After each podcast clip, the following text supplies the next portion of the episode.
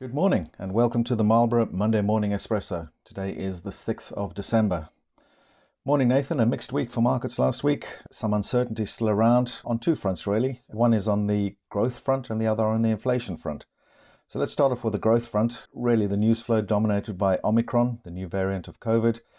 By all accounts, so far, although it is still early days, it does seem to be spreading faster, but the symptoms seem to be not too severe, especially for those vaccinated. Yeah, definitely. If we look at the, the markets, this is the second week that we've had mixed markets.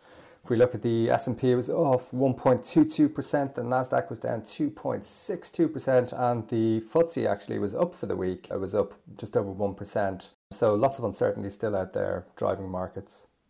The effect on growth is still to be decided, but we are seeing some players in the market shaving as much as a half a percentage point off their GDP forecast for next year because of the impact.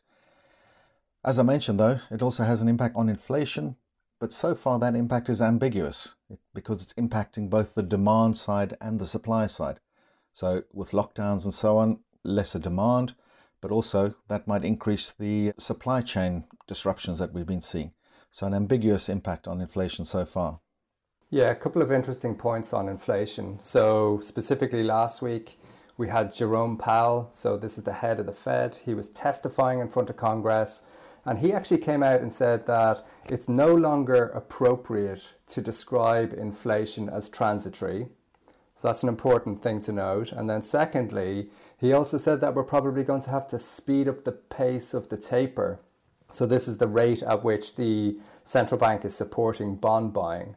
So, that's an important aspect, and the market is probably not going to like that because generally, when you get central banks talking about raising interest rates or cutting support, you get markets kind of experiencing some level of volatility.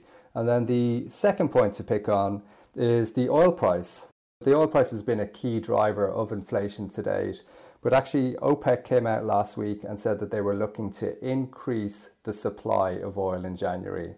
So, probably not what people expected given what's happening with Omicron all of that feeding into markets really through the bond side. And we are seeing bonds starting to price in these two differential impacts.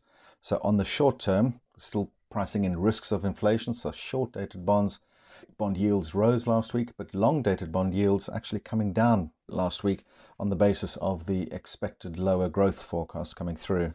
Another point to note last week, again, it was probably lost amongst all the Omicron news, is that Germany has now agreed a coalition. They had elections a couple of months ago. And the coalition has now been agreed. They're calling it the Traffic Light Coalition, the red, amber, and green representing the colours of the three parties in the coalition.